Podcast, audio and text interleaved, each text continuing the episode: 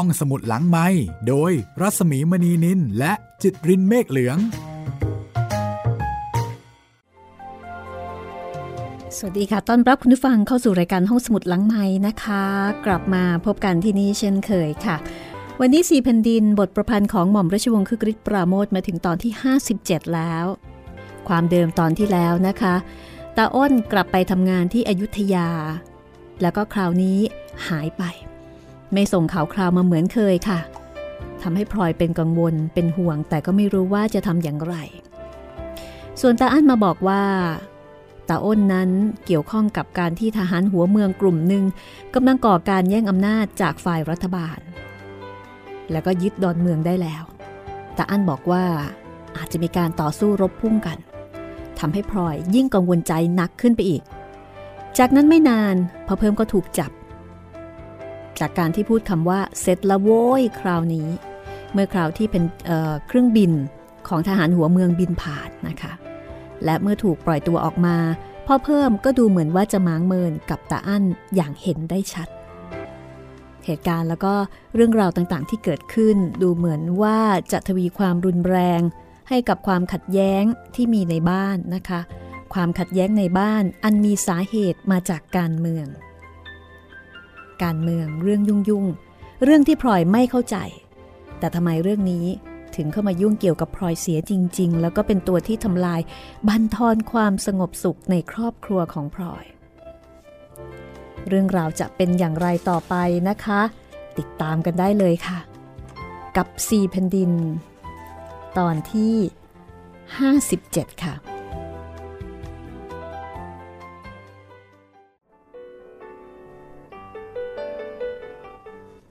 ตอนนี้สถานการณ์ในบ้านของพลอยนั้น ดูเหมือนว่า จะมีความมังเมินเกิดขึ้นนะคะ เกิดขึ้นมากกว่าเดิม นั่นก็คือพ่อเพิ่มกับตาอั้น ตาอั้นนั้นเหมือนเดิม คือแสดงความเคารพพ่อเพิ่ม แต่พ่อเพิ่มก็มักจะทำเฉยเมยมึนตึง ไม่พูดไม่จาด้วยโดยดีต่อั้นถามคำหนึ่งพ่อเพิ่มก็ตอบคำหนึ่ง เหมือนกับจะแสดงให้ตาอั้นรู้ว่า ไม่ยินดีที่จะพูดด้วย ทำให้ตาอั้นต้องเก้อไปหลายครั้ง จนกระทั่งในที่สุด เวลาที่พ่อเพิ่มมาบ้านตาอั้นก็มักจะหลีกเลี่ยงไปเสียอีกทางหนึ่ง คนที่ยังพูดจาสนิทสนมกันเป็นปกติก็คือตาออด ในเวลาไม่ช้า ก็ปรากฏว่า ฝ่ายรัฐบาล เป็นฝ่ายมีชัย ฝ่ายทหารหัวเมืองซึ่งขณะนี้เรียกกันทั่วไปว่าฝ่ายกบฏ เริ่มถอยขึ้นไปทางเหนือ มีทหารรัฐบาลตามขึ้นไปติดๆ นั่นก็คือมีการประทะกัน แต่ฝ่ายรัฐบาลได้เปรียบนะคะ ใจของพลอยนั้นได้แต่ตามตาอ้นซึ่งถอยไกลออกไปทุกที พลอยพยายามถามข่าวคราวจากตาอั้น เผื่อว่าตาอั้นจะรู้ข่าวตาอ้นบ้าง แต่ตาอั้นก็บอกว่าไม่รู้บ้าง หรือบอกว่ายังไม่ได้ข่าวบ้าง พลอยได้แต่ภาวนาขอให้ตาอ้นรอดพ้นจากอันตรายต่างๆ ขณะนี้รู้กันทั่วไปแล้วว่าใครเป็นฝ่ายชนะ ใครเป็นฝ่ายแพ้ ชีวิตของตาอ้นจะเป็นอย่างไรต่อไปในอนาคตนั้น พลอยไม่กล้าพอที่จะนึกถึง นึกแต่ว่าขอให้ตาอ้นได้มีชีวิตอยู่ต่อไป และเพียงแต่ให้ได้กลับมาเห็นหน้ากันอีกแม้แต่หนเดียวเท่านั้น ก็ดูเหมือนจะพอแล้วสำหรับพลอย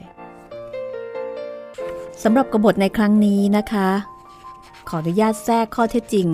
ให้ได้ฟังกันประกอบออประกอบเรื่องของพลอยนะคะ กบฏครั้งนี้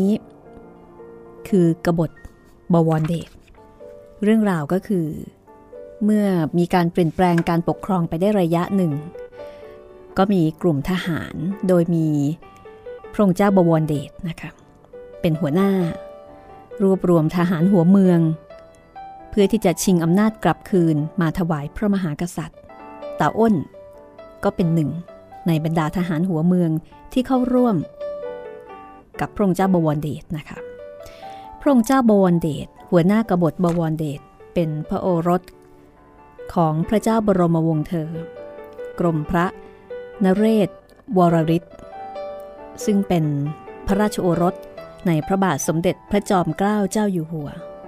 ระองค์ได้ชื่อว่าเป็นนักเลง รักลูกน้อง แล้วก็มีพระอารมณ์ร้อน แต่ทรงเป็นที่รักและก็เคารพของนายทหารส่วนใหญ่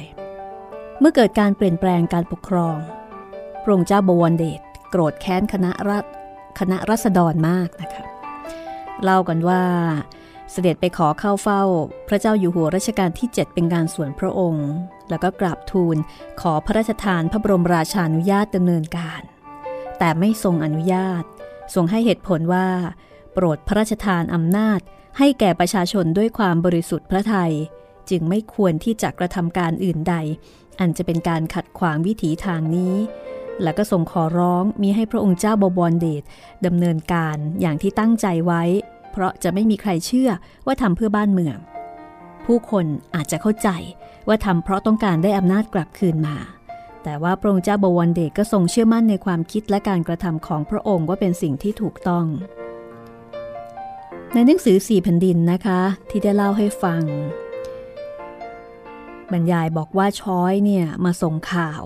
ว่าพระเจ้าอยู่หัวเสด็จจากหัวหินไปประทับสงขลา ทั้งนี้เพราะพระบาทสมเด็จพระปกเกล้าเจ้าอยู่หัวทรงเห็นว่าหากพระองค์ประทับอยู่ณหัวหิน ก็จะทรงถูกมองจากทั้งสองฝ่าย ว่าทรงเข้ากับอีกฝ่ายหนึ่ง จึงทรงตัดสินพระไทยนะคะ เสด็จจากหัวหินไปประทับที่สงขลาในขณะที่พระองค์เจ้าบวรเดช ก็ทรงดำเนินการตามที่พระองค์ทรงเห็นควร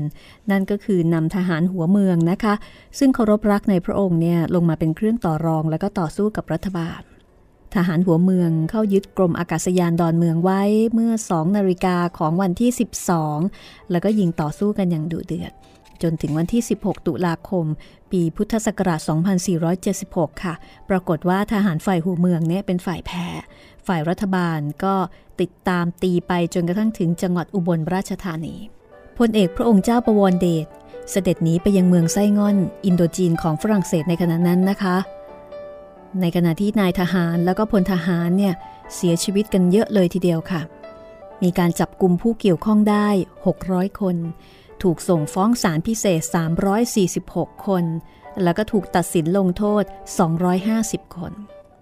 ซึ่งถ้าว่ากันตามท้องเรื่องตาอ้นก็อยู่ในกลุ่มนี้ละค่ะ ซึ่งเดี๋ยวก็จะมีเรื่องราวเล่าให้ฟังต่อไปนะคะ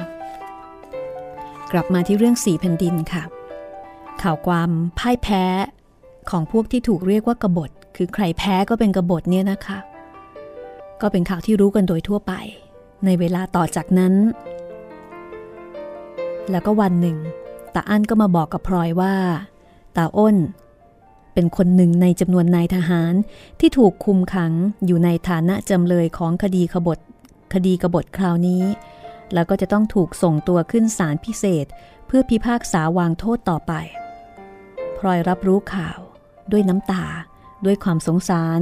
และก็ห่วงใยในตัวตาอ้นพลอยบอกตาอั้นว่าให้พยายามหาความช่วยเหลือตาอ้น ในขณะที่ตาอ้นก็ลำบากใจ ในขณะที่ตาอั้นนะคะก็ลำบากใจ เพราะว่าอยู่กันคนละฝ่าย จะทำอะไรลงไปเนี่ยก็เป็นที่เพ่งเล็ง อันต้องช่วยพี่ให้ได้นะลูก มีหนทางอะไรบ้าง พี่น้องต้องช่วยกัน อย่าทิ้งกันเป็นอันขาด ต้องพยายามช่วยพี่ให้ได้ทุกทาง ช่วยรับปากกับแม่ให้คลายใจได้บ้างตาอันซุดตัวลงนั่งแทบฝ่าเท้าของพลอย ถอนหายใจก่อนจะบอกว่า คุณแม่ ผมเห็นใจคุณแม่เป็นที่สุด ถ้าผมรับปากคุณแม่ได้ ผมจะรับปากเดี๋ยวนี้ แต่ผมไม่สามารถจะรับปากได้ เพราะเรื่องนี้ใหญ่โตเหลือเกิน ไม่ใช่เรื่องธรรมดา ผมเองก็ไม่รู้ว่าจะไปช่วยเขาได้ยังไง อันยังโกรธพี่เขาอยู่อีกหรือลูก ก็อันขอโทษพี่เขาแล้วต่อหน้าแม่ จะไปผูกใจเจ็บกันอยู่อีกทำไม ถึงยังไงก็เป็นพี่น้องกัน ขอให้เห็นแก่แม่เถอะ ถ้าไม่เห็นแก่แม่ ก็ขอให้เห็นแก่คุณพ่อบ้าง แต่อันสายหน้าอย่างหนักใจ ผมไม่ได้โกรธพี่อ้นเลย คืนนั้นผมเคืองจริง ผมยอมรับ แต่พอได้พูดล่วงเกินไปแล้วผมก็เสียใจ อยากจะหาโอกาสปรับความเข้าใจกัน แต่พี่อ้นก็ไม่กลับมาบ้าน จนกระทั่งเกิดเหตุ ถึงตอนนี้ ผมไม่มีทางที่จะไปช่วยเขาแล้ว ไม่มีจริง ๆ คุณแม่ ด้วยเหตุหลายอย่าง อย่างแรกเรื่องนี้เป็นเรื่องใหญ่มาก นอกเหนืออำนาจที่ใครๆจะไปช่วยเหลือได้ เพราะว่ากบฏจราจนถึงรบราฆ่าฟันกันนั้น เป็นเรื่องใหญ่จริง ๆ คุณแม่เองก็คงจะรู้ อีกอย่างบ้านเมืองเราตอนนี้ ก็มีแต่ระแวงระวัยกันไปหมด พี่อ้นไปเข้าข้างฝ่ายกบฏลุงเพิ่มถูกจับ ผมเองก็เลยถูกมองไปด้วย ถ้าผมไปเที่ยววิ่งเต้นช่วยพี่อ้น ผมก็อาจจะพลอยเสียไปด้วยอย่างง่ายได้ แต่ถึงผมจะเสีย ก็ช่างเถอะ ไม่เป็นไร แต่หากจะต้องเสียเพราะพี่น้องผมก็จะยอม แต่ข้อสำคัญที่สุด ผมรู้จักพี่อ้นดี เคยกินเคยนอนอยู่ใกล้ชิดกันมา ตั้งแต่เด็กเริ่มจำความได้ พี่อ้นเขาเป็นคนใจแข็ง ไม่ยอมใครง่าย ๆ เรื่องที่เกิดขึ้นคราวนี้ ผมเชื่อว่าพี่อ้นเขาเห็นว่าตัวเขาเป็นฝ่ายถูก และเขาก็ไม่ได้ทำคนเดียว มีพวกพ้องเพื่อนฝูงที่เขาร่วมใจร่วมตายกันมา สมมุติว่า ถ้าจะมีใครไปช่วยพี่อ้นได้ ผมก็แน่ใจว่าพี่อ้นก็คงไม่ยอม เมื่อเรื่องมาถึงเพียงนี้แล้ว พี่อ้นก็คงจะไม่ปลีกตัว เอาตัวรอดแต่เพียงลำพัง เขาคงยอมติดคุกติดตารางกับพวกพ้องของเขามากกว่า คุณแม่คิดดูให้ดีๆ เถอะ พี่อ้น เขาคงไม่ยอมจะให้ใครเข้าไปช่วยหรอก อันนี้ก็เป็นการวิเคราะห์ของตาอั้นนะคะ ในฐานะที่โตมาด้วยกันพลอยฟังแล้วก็ต้องยอมจำนวนละค่ะ รู้แก่ใจว่า ตั้งแต่เล็กๆมาแล้วตาอ้นไม่เคยซัดความผิดไปให้แก่คนอื่น หรือว่าสิ่งอื่น ไม่เคยปฏิเสธความผิดของตนเลยตาอ้นจะเป็นคนที่ยอมรับผิดรับโทษเสมอ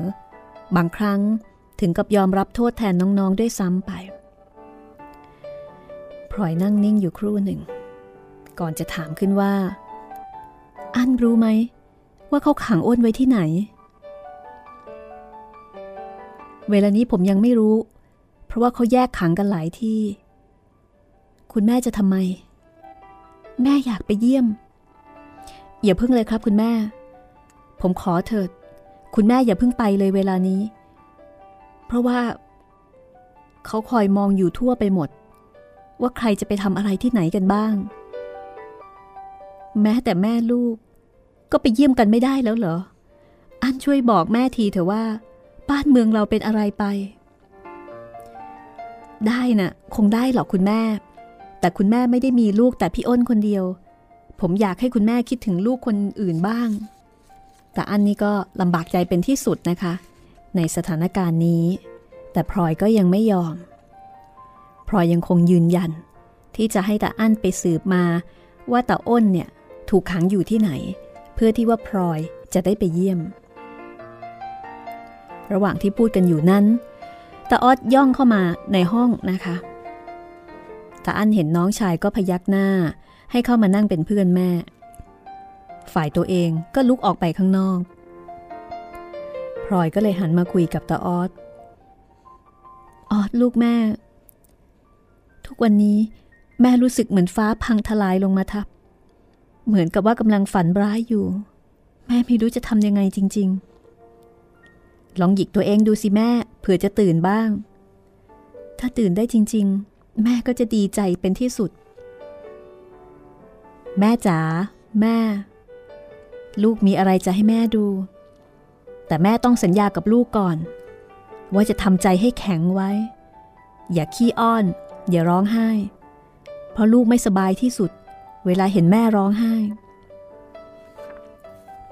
พลอยยกมือลูบหัวตาออสอย่างปราณี ดูเอาเถอะ เดี๋ยวนี้ออสเห็นแม่เป็นเด็กไปซะแล้ว ต้องคอยห้ามไม่ให้ขี้อ้อน ไม่ให้ร้องไห้ แล้วก็มีขนมมีของเล่นมาล่อ ออสมีอะไรจะให้แม่ แม่ต้องสัญญากับลูกก่อน เอาละ แม่สัญญา มีอะไรจะมาให้ดู ก็เอามา อย่าร่ำไรตาออดล้วงกระเป๋าเสื้อ แล้วก็หยิบกระดาษแผ่นเล็กๆ มีรอยยับ แล้วก็มีรอยเปื้อนเปรอะล้ายแห่ง ส่งให้พลอย พลอยรับมาคลี่ออกดูก็ใจหายว่า เพราะในนั้นมีข้อความที่เขียนไว้ด้วยลายมือ เป็นลายมือของตาอ้นนั่นเอง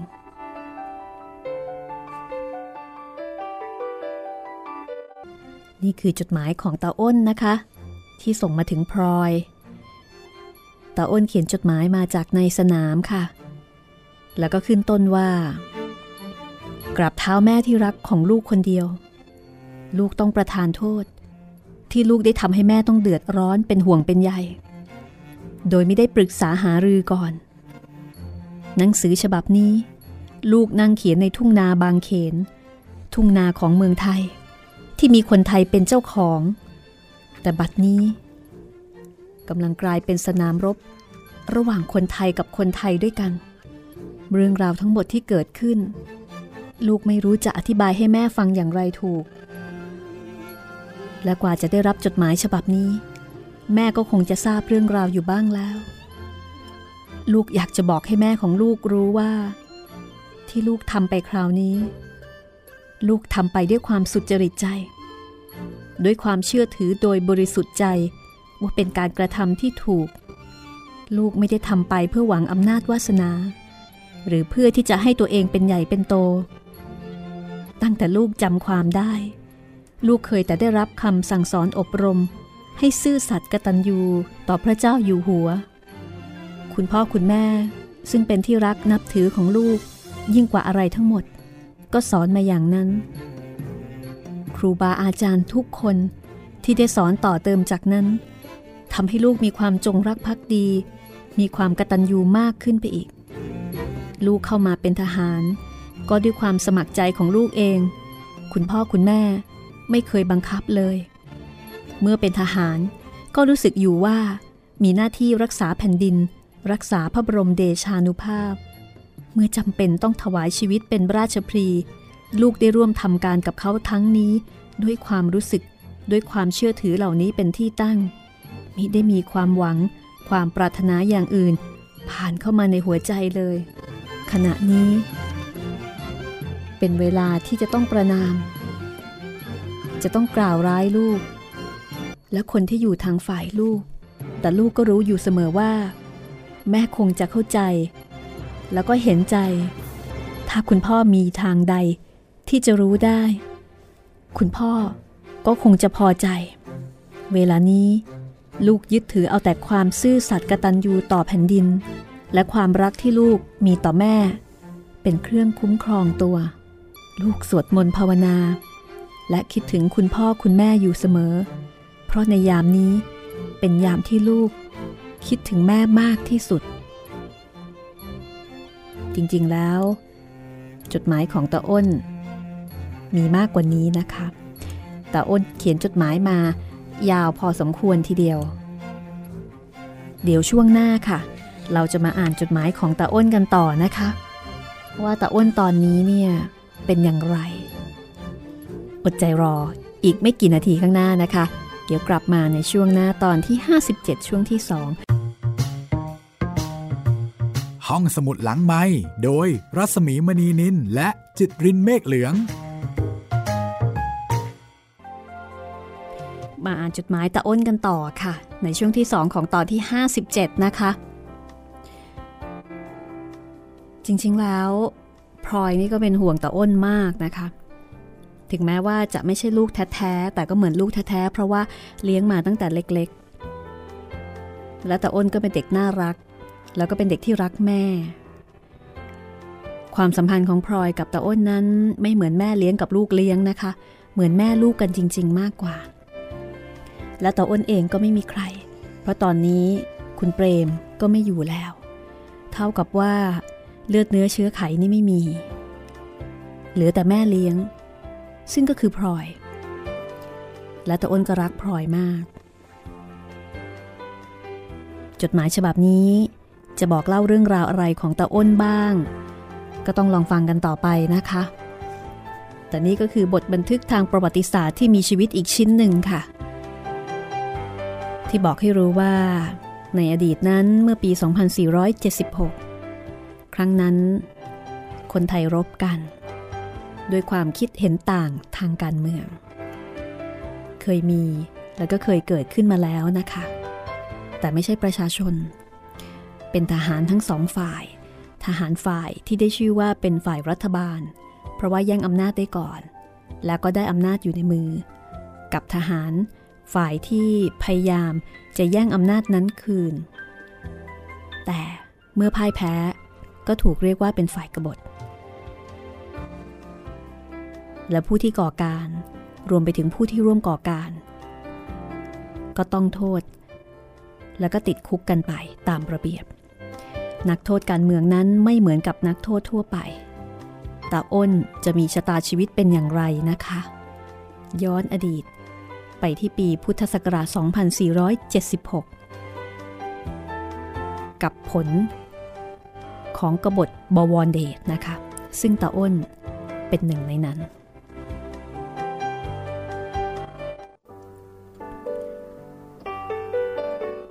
แม่ทุนหัวของลูก ขออย่าให้แม่นึกแม้แต่น้อย ว่าลูกชอบทำสิ่งที่ลูกกำลังทำอยู่ จริงๆ ลูกไม่อยากจะเห็นคนไทยรบกันเองเลย และเมื่อแรกก็คิดไปไม่ถึง ไม่ได้นึกว่าเรื่องราวจะรุนแรงถึงเพียงนี้ ลูกปืนทุกลูกที่ยิงออกไปทั้งสองมือนั้น ดูเหมือนจะถูกที่หมายทุกครั้งไป ที่หมายนั้นก็คือหัวใจของลูกเอง ทุกครั้งที่ลูกยิงปืนด้วยตนเอง หรือสั่งให้ทหารยิง น้ำตาของลูก ก็จะไหลออกมาโดยไม่รู้ตัว ความรู้สึกเหมือนกับลูกกำลังทำบาปอย่างหนัก ต้องฆ่าพี่น้อง บางครั้ง ลูกแทบจะทนไม่ได้ อยากจะวิ่งหนีหลบหลีกไปเสีย แต่ลูกก็ไม่อาจทำได้ เพราะไม่สามารถทิ้งทหารที่อยู่ใต้บังคับบัญชา และไม่สามารถจะเสียความสัตย์ที่มีต่อเพื่อนร่วมตายทุกคน ลูกมองไปข้างหน้านอกแนวของตน เห็นผู้คนวิ่งกวักไขว่ และรู้ดีว่าเป็นทหารฝ่ายรัฐบาล แต่ลูกก็ต้องใจหาย เมื่อคิดได้ว่าคนเหล่านั้น เมื่อเร็วๆนี้เอง ก็เป็นเพื่อนร่วมตายของลูกทุกคน เพราะเป็นทหารในกองทัพเดียวกัน เป็นข้าพระเจ้าอยู่หัวองค์เดียวกัน ลูกอาจอยู่ในฐานะเป็นผู้บังคับบัญชา คอยดูแลทุกสุขของนายสิบพลทหารเหล่านั้นก็ได้ และนายทหารฝ่ายข้างโน้นหลายคน ก็เคยเป็นเพื่อนร่วมกินร่วมนอน ร่วมโรงเรียนกันมา บางคนก็เคยเป็นผู้บังคับบัญชา หรือเคยเป็นครูถ่ายทอดวิชาความรู้ให้ ลูกไม่เคยมีเรื่องส่วนตัวที่โกรธเคืองกับเขาเหล่านั้น มีแต่ความรักความห่วงใยความหวังดี แต่แม่ทูลหัวของลูก ขณะที่ลูกกำลังนั่งเขียนหนังสือนี้ เราต่างคนต่างกำลังยิงกันฆ่ากัน ความเศร้าใจของลูกนั้นสุดที่จะพรรณนา ลูกต้องเขียนหนังสือถึงแม่ เพราะเวลานี้เป็นเวลาที่ลูกอยากอยู่ใกล้แม่ที่สุด เพราะแม่คนเดียว ที่สามารถจะปลอบลูกให้คลายทุกข์ได้ แม่คนเดียว เป็นคนที่อาจอธิบายให้ลูกเข้าใจเหตุผลต่างๆได้ ลูกอยากจะนั่งแทบฝ่าเท้าแม่ เอาหัวซบบนตักแม่ อยากรู้สึกว่า มือของแม่ที่เต็มเปี่ยมไปด้วยความรักความเมตตานั้นกำลังลูบหัวลูก การข้างหน้าจะเป็นอย่างไรต่อไป ลูกเองก็ไม่อาจคาดคะเนได้ ถ้าลูกเป็นอันตรายลงไป ลูกอยากให้แม่ได้รู้ไว้ว่า ความคิดสุดท้ายของลูก จะจดจ่ออยู่ที่ตัวแม่ แต่ถ้าหากว่าลูกไม่ตาย ลูกจะต้องหาทางมากราบเท้าแม่ ขอประทานโทษที่ทำให้แม่ต้องวิตกกังวลห่วงใยจากลูก อ้นพลอยอ่านจบแล้ว ก็วางกระดาษลงอย่างหมดแรง ตานั้นมือมองไปไกล ปากถามตาออดว่า ออดไปได้มาจากไหน ตาออดบอกว่า ชาวนาคนหนึ่งแกเอามาให้ แกบอกว่านายทหารหนุ่มๆให้เงินแกไว้ แล้วสั่งให้เอามาให้ให้ได้ ก่อนที่ฝ่ายกบฏ เอ่อ ก่อนที่ฝ่ายโน้นจะถอย แต่แกมัวหนีเคารพกันเสีย เพิ่งจะเอามาให้ได้เมื่อเช้านี้เอง ลอยนั่งนิ่ง ถอนใจใหญ่ ตาอ้นเอ๋ยตาอ้น เกิดมาก็มีใช่ลูกแม่ เชื้อสายของอ้นทางแม่แท้ๆจะมาจากไหน แม่เขายังไม่รู้ แต่คำพูดของอ้นแต่ละคำช่างตรงใจแม่ ราวกับว่าอ้นเกิดมาจากท้องแม่ เป็นก้อนเลือดในอกของแม่ ลูกของแม่ซะอีก บางครั้งดูเข้าห่างไกลนักจะพูดจาอย่างไรแม่ก็ไม่เข้าใจ ต่อ้นลูกของแม่ กลับพูดให้แม่เข้าใจได้ดีกว่าคนอื่น พลอยก้มดูจดหมายในมือ แล้วก็ใจหาย นึกปรงอยู่ในใจตาอ้นเป็นคนที่มีนิสัยเรียบร้อย จะเขียนหนังสือถึงแม่ครั้งใด ก็พยายามเขียนให้กระจ่างอ่านง่าย ไม่เคยมีรอยขีดรอยลบ แต่คราวนี้ตาอ้นเขียนหนังสือหวัดกว่าที่เคย มีรอยขีดค่าออกหลายแห่ง ตัวหนังสือบางตัวก็มีรอยน้ำอะไรหยดลงไปถูกจนเลอะเลือนไป หรือบางทีตาอ้นจะเขียนอยู่ในสนามรบขณะที่ฝนตกพรำหรือบางทีพลอยไม่อยากจะนึกถึงเลย เกรงว่าจะกลั้นน้ำตาไว้ไม่อยู่ บางทีอ้นลูกแม่ อาจจะเขียนหนังสือนี้ไปร้องไห้ไป แล้วก็รอยเลอะเลือนที่เห็นอยู่นั้น อาจจะเป็นรอยน้ำตาของลูก เดี๋ยวก่อนแม่ อย่าลืมนะ ว่าแม่สัญญาว่าจะไม่ร้องไห้ จดหมายพี่อ้นยังมีอีกฉบับหนึ่ง ยังมีอีกหรือออด เอามาให้แม่ดูเร็วๆ ใครเอามา ฉบับนี้คุณลุงเพิ่มเอามาให้ ลูกถามว่าได้มาอย่างไรก็ไม่บอกทำท่ายิ้มยิ้มเคืองเคืองแล้วก็บอกว่า เชื่อฝีมือลุงเธอหน้าพอออสจดหมายนั้นอยู่นี่ ต่ออสพูดพลาง ยื่นจดหมายอีกฉบับหนึ่งให้ พลอยรีบรับจดหมายอีกฉบับหนึ่งออกมาอ่าน ด้วยมือที่สั่นระรัว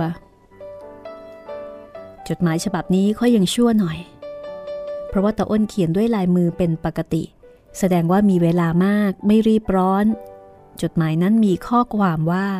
กราบเท้าคุณแม่ที่รักของลูก ลูกได้เข้ามอบตัวให้แก่ฝ่ายรัฐบาลเขาแล้ว เวลานี้ ลูกถูกคุมขัง ในฐานเป็นผู้ต้องหาคดีกบฏ ลูกจำใจต้องเขียนจดหมายนี้มาถึงแม่ ถึงแม้ว่าจะเสี่ยงบ้าง ก็เพื่อจะบอกให้แม่รู้ว่า ระหว่างนี้ ลูกสบายดีไม่เจ็บไข้ และไม่เดือดร้อนขาดแคลนอะไรทั้งสิ้น แม่รู้แล้วขออย่าได้วิตกห่วงใยลูกจนเกินกว่าเหตุ ลูกรู้ดีว่า เมื่อแม่ทราบว่าลูกมาอยู่ในกรุงเทพ แม่ก็คงจะต้องดิ้นรนที่จะมาเยี่ยมลูก จึงใคร่ขอร้องว่า แม่อย่าพยายามมาเยี่ยมลูกเลย เพราะลูกเข้าใจเอาเองว่า คนที่จะไปมาหาสู่ติดต่อกับพวกลูกในขณะนี้ จะถูกเจ้าหน้าที่จ้องมองไปในทางที่ไม่ดี จะเกิดสงสัยกินใจกันไปเปล่าๆลูกพลาดพลั้งลงไปแล้ว ก็ขอให้ลูกรับเคราะห์กรรมไปแต่คนเดียว ลูกไม่อยากให้แม่ต้องมาลำบากด้วย ถ้าลำพังแต่เพียงตัวแม่คนเดียว ก็คงไม่สู้กระไรนัก เพราะเป็นแม่ลูกกัน แต่แม่ต้องไม่ลืมว่ายังมีน้องอีกสองคน ซึ่งกำลังแข็งแรง อยู่ในวัยทำงานให้เจริญต่อไป อ้นไม่อยากจะพาให้เขาต้องมาเสียไปด้วย เพราะถูกระแวงสงสัย ขอให้แม่วางใจได้ว่า ลูกไม่ได้เดือดร้อนอะไรเลย ลูกคิดถึงแม่มาก แต่โอกาสที่ลูกจะได้กราบเท้าคุณแม่ คงจะยังมีอีกสักครั้งในเวลาข้างหน้า กราบฝ่าเท้าแม่ ด้วยความรักและเคารพยิ่ง อ้น ปอลอ ขออย่าให้แม่พยายามมาเยี่ยมลูกเป็นอันขาด เวลานี้ลูกกำลังใจแข็งให้สมกับที่เป็นทหาร เมื่อพลาดพลั้งแล้วก็ต้องยอมรับโทษต่างๆ ด้วยใจเย็น แต่ลูกก็ไม่แน่ใจนัก ถ้าหากลูกเห็นหน้าแม่ ลูกอาจจะกลายเป็นเด็กขี้แยไปได้ทันที จึงอยากจะให้แม่อดใจรอไปก่อน อ้นพลอยวางจดหมายฉบับนั้นซ้อนกับฉบับแรกบนตัก นึกในใจว่าตาอันพูดไว้ไม่มีผิดตาอ้นเป็นคนใจแข็ง เมื่อผิดไปแล้ว ก็ยอมรับผิดอย่างน่าชื่นตาบาน และพยายามปกป้องมีให้ความผิดของตน เป็นเหตุเกี่ยวโยงให้คนอื่นต้องลำบาก จะหาใครที่ใจเหมือนตาอ้นนั้น ก็ดูเหมือนจะหายาก แต่ตาอ้นก็ใจแข็งจริงอย่างที่ตาอั้นพูด ข้อความที่เขียนมาในตอนแรกของจดหมาย จริงหรือพลอยไตรตรองอยู่ในใจ ในตอนท้ายคือปัดชิมลิขิตตาอ้นก็บอกมาตรงเสียยิ่งกว่าตรงว่าตาอ้นก็ยังเป็นตาอ้นคนเก่าเหมือนกับเมื่อยังเด็กๆ มีทุกข์ หรือเจ็บตัวมา ก็ร้องไห้ อยากจะให้แม่ปลอบประโลมให้นิ่ง พลอยคิดไม่ตก ไม่รู้ว่าจะทำอย่างไรดี ออสออสรู้บ้างไหมว่า เขาจะทำอย่างไรกับพี่อ้นต่อไป ก็ได้ยินว่าเขาจะส่งขึ้นศาลทั้งหมด แล้วยังไง ขึ้นศาลแล้วก็ว่าความ แล้วก็พิพากษาโทษ ออสว่าพี่อ้นจะหลุดไหม เห็นจะยากหรอกแม่ พี่อ้นก็ยกทัพมารบกับเขาจริง ๆ แม่เคยได้ยินว่า ใครเป็นกบฏก็ต้องถูกประหารชีวิต เห็นจะไม่ถึงเพียงนั้นหรอกแม่ เรื่องที่เกิดคราวนี้มีคนเกี่ยวข้องมากเหลือเกิน ใครจะไปฆ่าคนมากๆอย่างนั้นได้ แล้วพี่อ้นก็ไม่ใช่คนสำคัญ เป็นเพียงคนหนึ่งในคนหมู่มาก อย่างหนักก็คงโทษจำราวๆสิบปี 20 ปีกระมัง ถ้าติดคุก 20 ปี ก็เท่ากับตายจากกัน แม่คงไม่ได้อยู่จนตาอ้นออก แม่อย่าเพิ่งหมดหวังเลย บางทีพี่อ้นอาจจะไม่ต้องโทษถึงเพียงนั้นก็ได้ ถึงแม้ว่าจะถูกสารพิพากษากี่ปีกี่ปี ทีหลังก็ยังลดหย่อนผ่อนโทษกันได้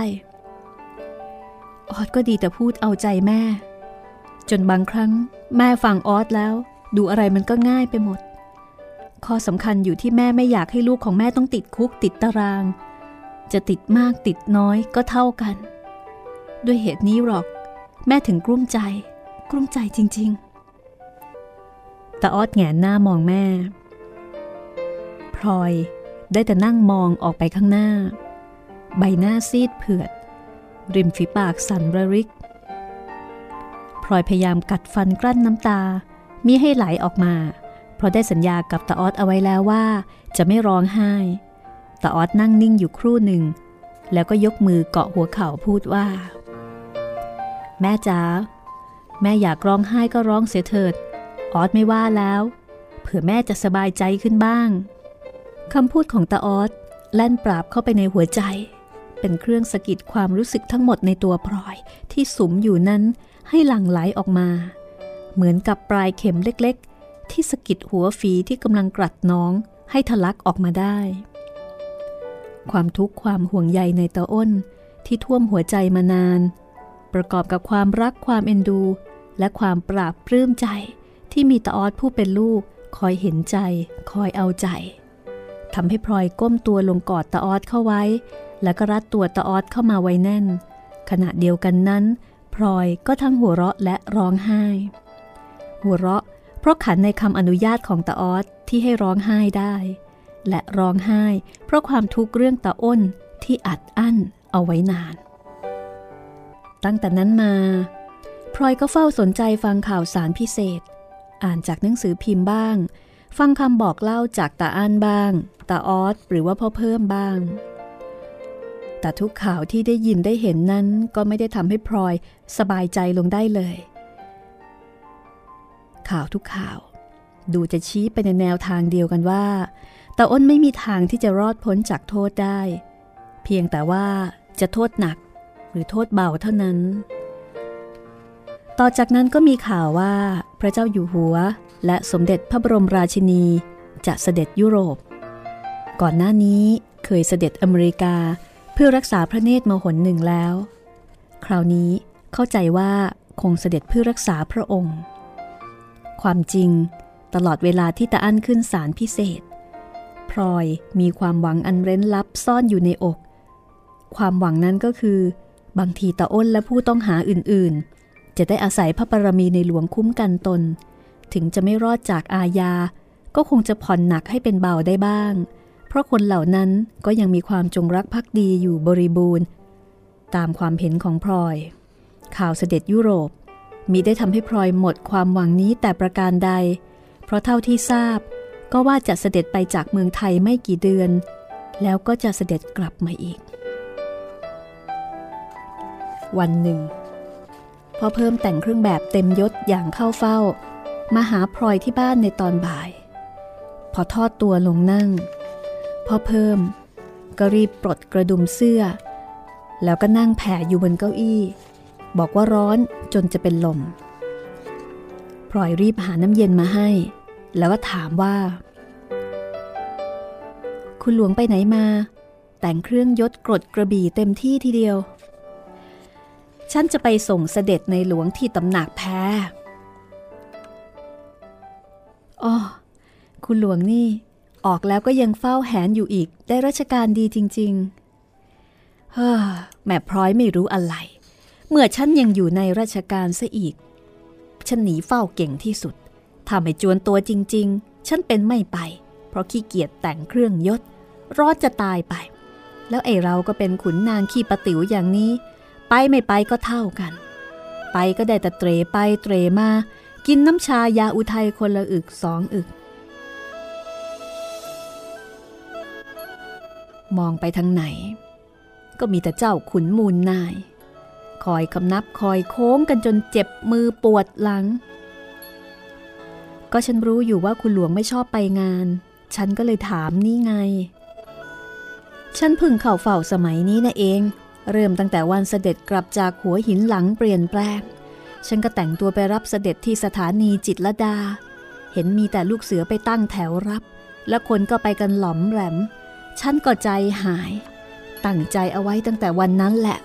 ว่าถ้ามีงานเสด็จออกที่ไหน ฉันจะเฝ้าทุกครั้ง จนกว่าจะเดินไม่ไหว หรือจะตายไป วันนี้ก็เลยไปส่งเสด็จที่ตำหนักแพรถูกไปยืนตากแดดแต่เช้า ร้อนจะเป็นลมเสียให้ได้ ขอน้ำกินอีกแก้วเถิดแม่พร้อย พอเพิ่มนี่ก็น่ารักมากนะคะ